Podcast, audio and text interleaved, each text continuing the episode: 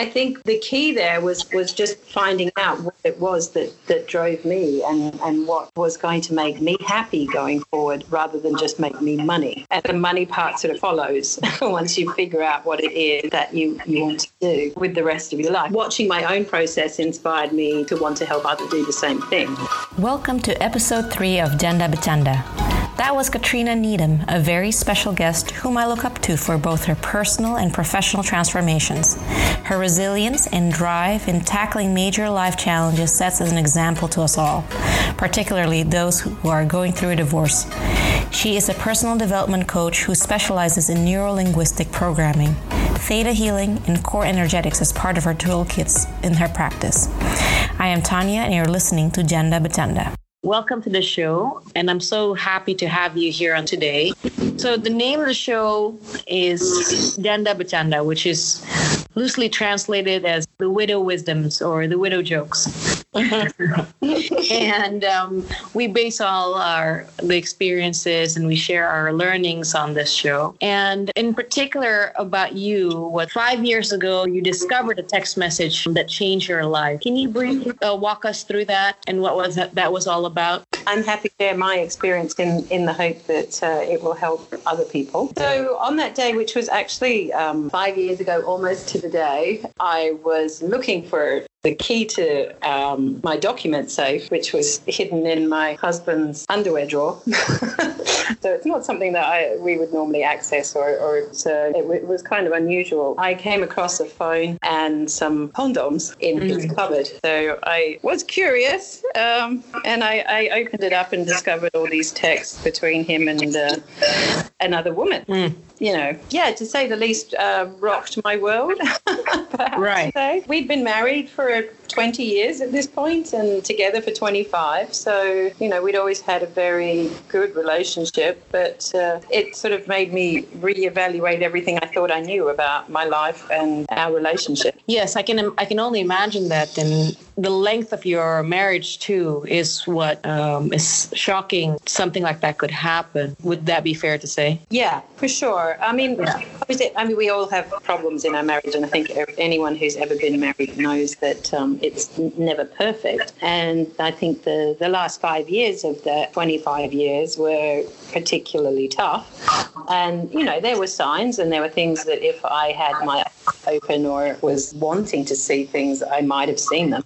Right. But at the same time, it was still a very big shock and, you know, a, a, terrible betrayal, as you can understand. Yes, absolutely. I can definitely understand that. And from that point, you took a courageous step of saying, no more for this relationship. Enough's enough. And you and your husband separated ways, and now he's your ex husband. Yes. Um, yeah. So I think it was probably by the January of the next year that I told him that I wanted a divorce. Right. Okay, so you initiated that, and within within the year you were divorced. Yeah, it was kind of super quick. So I was I was quite happy with that. It was um, once I decided, and that was it. You know, it was like you, you want it done, right? So I wanted to ask you, in particular, as your work in your work as a coach, mm. is for your work on visualization and also bringing yourself out of that transition period from being married, being um, a dedicated homemaker for your husband and your daughter, mm-hmm. and now becoming an independent person again, making your own money, uh, finding your own work after basically a hiatus from work for over 20 years. Yeah, I kind of felt like I had, having given up, I had a career as a, an accountant and then I did some law work. I was sort of in investment banking when I got pregnant. And so I gave up a very good earning, high flying job and left and sort of handed that over to my husband. Probably the thing I regret the most. in hindsight, is having given over that control completely and then finding yourself in a position where you have to start again. And it's been 15 years since you've had a job.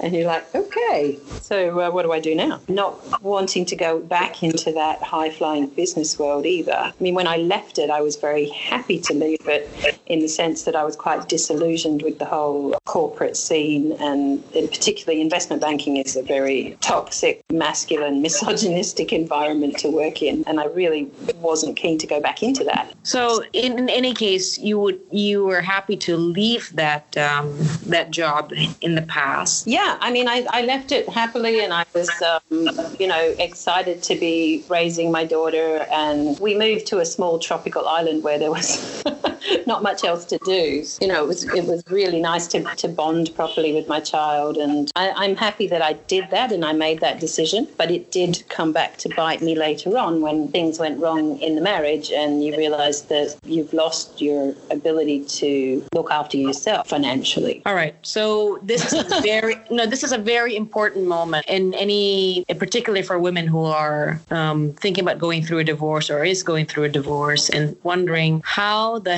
heck am I mm. going to survive?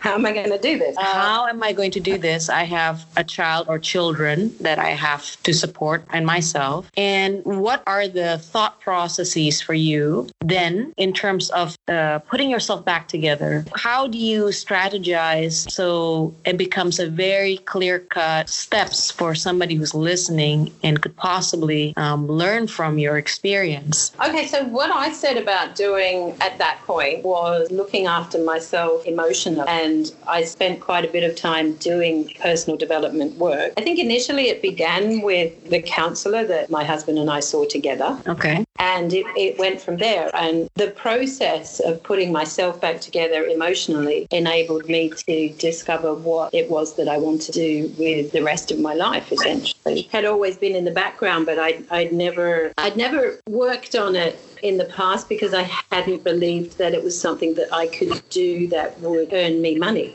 if you, uh, ironically. so that's now uh, where I've headed down, which is the personal development work, sort of coaching and um, psychology of this kind of transformation process. Watching my own process inspired me to, to want to help others do the same thing. Okay. And so I think the key there was just finding out what it was that drove me and what was going to make me happy going forward rather than just make me money. And the money part sort of follows once you figure out what it is that you, you want to do with the rest of your life because you know you're going through these changes where you're realizing that you've made decisions that weren't necessarily in your own best interest. And learning to trust your own instincts again is, is a really big one. Okay. You know having been betrayed or abandoned or how, however it all works out you usually end up in a position where it's, it's difficult to, to trust yourself. And that's where you've got to start okay. is, is, learning to trust yourself. In terms of visualizations that we, we shared earlier that um, I had came across some guided meditations which encouraged you to, um, after sort of settling into a meditative state, then visualize what you wanted in your life in one year, three years, and five years'. One year is, is a really short period of time in, in your lifetime to expect everything to happen. But if you start looking at it three and five year gap, um, you'd be surprised how much your life can change in that time. Visualizing it is fabulous and you need to be able to do it, but first you have to figure out what it is you want. And, and that's that's a good place to start.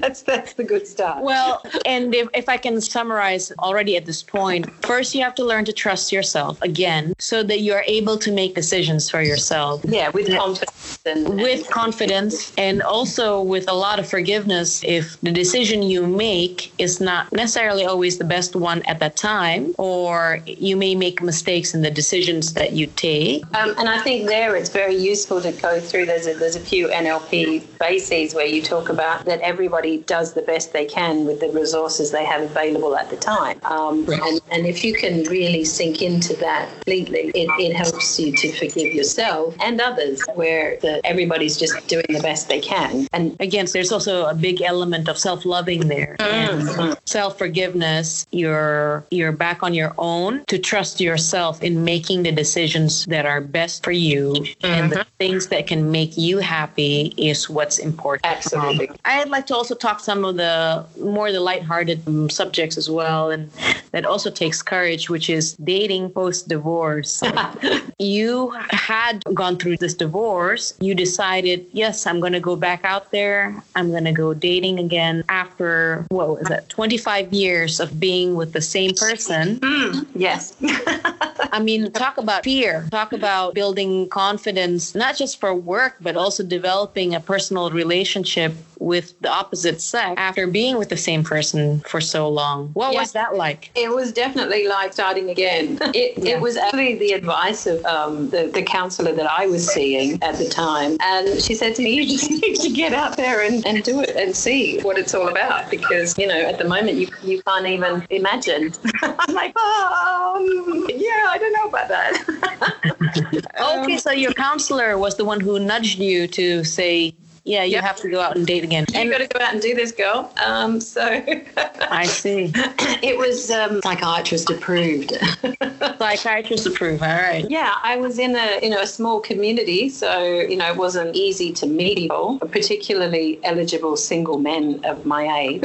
so so for for full exposure, I was 48 at the time. Okay. Um, so yeah, looking down the barrel of turning 50, I really wasn't very happy about being single at that point and thinking about having to, you know, start all over again. And, you know, I was relatively young when I met my husband and, and when we got married. Yeah, I felt like I'd missed out on a lot of things too. And I, and I wanted to discover myself again and, and who I was without this person that had been in my life for so long and what I liked and what I didn't like and all of those things. I'm not going to lie, it was very scary.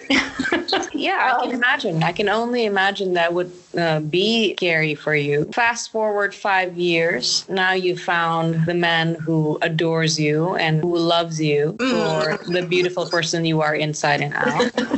and so, yeah, and that wouldn't have happened had you not had the courage to to open up and let yourself be loved again. No, and it was quite a journey. I mean, in the beginning, I wasn't. Um, I was definitely not ready for another relationship, and wasn't what I was looking for. I mean, really, at the beginning, I was just looking to connect with men again and discover all of that for myself from the beginning. You know, I needed to experience the, the whole range.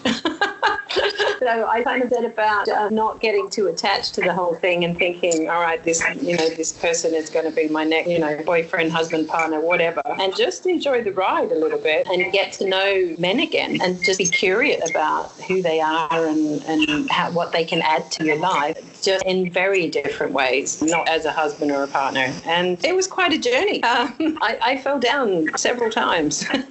I think we all have our own values around these things and, and, and what it is we need in a partner and what we need post this kind of trauma. You know, everyone has their own journey, and there's a lot of judgment out there on, on women and how they how they respond to this. To dating after divorce, or yeah, or yeah, and relating to men in general. There's a, an expectation that you want to be married. I think, especially if you've if you've been in a long term relationship and all of your friends are married. Yeah, they all want you to be back in that situation, and you find yourself needing different friends as well because they can't understand what you're going through and their advice at times can be detrimental to you. And often, you know, if you're in a group of people where everyone else is married and you're the newly single person for whatever reason, a lot of women get very protective of their husbands. Oh, I see. Yeah, and then they they start to sort of stop inviting you to things, or you know, only doing girls things with you, and yeah, it becomes really difficult to meet men because you're being sort of blocked off from all the other people's men. I see. Is that because they see you as a threat, or is just because you're the odd one out as the single person? Well, it, it depends how generously you want to interpret your friend's motivation. I see. I mean, there are times, obviously, when it, it's just not the right thing for you to be there with a group of couples. But most of the time, you know, there's no reason why you couldn't be unless you are the one that feels uncomfortable. But it does happen. And I think a lot of people are threatened by newly single women, and it makes dating twice as hard.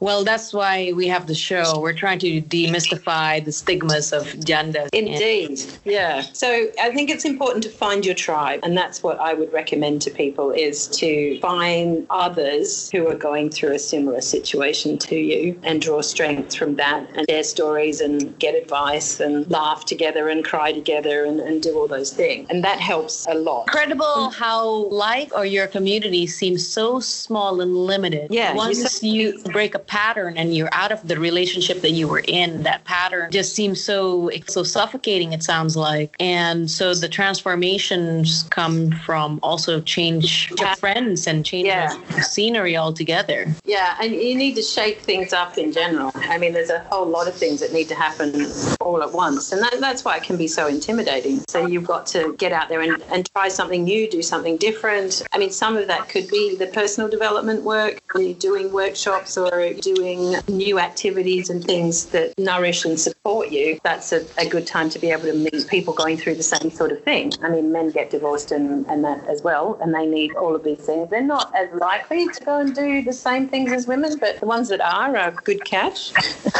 So everyone make a note of that. so, you know, getting out there and helping yourself could be the way to meet a new man. Right. if that's what you want. But you also need to take the time to, to heal yourself and, and jumping straight into something else isn't isn't necessarily the best thing. Just being open and honest about what it is you want is a good start. Well, it sounds like same advice that you're giving for dating as it is for building a career, which is first knowing Figure yourself, yes. knowing what it is that you want for yourself. There's a lot of um, self-loving and self-forgiving when things when you make a decision either for work or in dating life. In any period, the first thing is to figure out who you are and what you want. Okay. Those are big questions. They're not small, easy things to answer. When you're in this transition period, it can be very difficult to know who you are and what you want. That's a fair assessment as well to say it's not an easy thing to be honest with yourself with what it is that you want. And in three years, it could change what it is that you want for yourself. In five years, it could change what it is that you want for yourself. Would that be fair? Oh, for sure. And obviously, I think that professional help is always useful in these times and in these situations um, because I think it's it's a very difficult thing to do on your own. Even not necessarily professional, but certainly um, some sort of outside help to reflect back to you what's what's happening and what you're saying is necessary. Because if all of your thoughts are in your own head, they're just going to keep running around in circles. That's right. You need a good sounding board. And that's why also a good coach is a very invaluable relationship to have Yeah. in a transition period. Yeah. Definitely. I think because, you know, family and friends are helpful, but they have their own agenda. They're not necessarily having your best interests at heart all the time. and and they're not equipped to help with some of the more difficult questions that come up. And it's fair to ask them to be necessarily. so having someone independent that you trust and that you can talk to is key. a coach can teach you practical skill sets that you can use on your day to day in making decisions, in trust, learning to trust yourself again, in learning how to make this, um, your strategize your life. So I speak highly in terms of the value of working with a coach and uh, working on a personal development program to get you back on track. Yeah, I mean, I don't think I could not have done what I have done without the help of many different people who I now have wonderful relationships with and can't thank enough for their help in my transition, which is ongoing. There's always something to work on. Um, and I think sometimes we get to these crisis points because we haven't been paying attention to these things. And once you do get to that point, you realize the value of it and you don't want to go back there again. You're continually on a path of looking internally and, and making sure that you're checking in with yourself and, and what it is you want and who you are. Because as you say, that, that continues to change. Fantastic. Well, Katrina, that's a lot of gold nuggets there for us to ponder over. Thank you again for coming on this show. You are most welcome. It's been great, and, and all the best with, with the show. And um, and I think it's a great thing that you're doing. How can people find you for your coaching? I am on Facebook and Instagram and a website, Katrina Lee Life Coaching. For more of uh, Katrina's details, you can find it on our website, dandabatanda.com. I'll put that in the show notes. All right, everyone. That's it for today.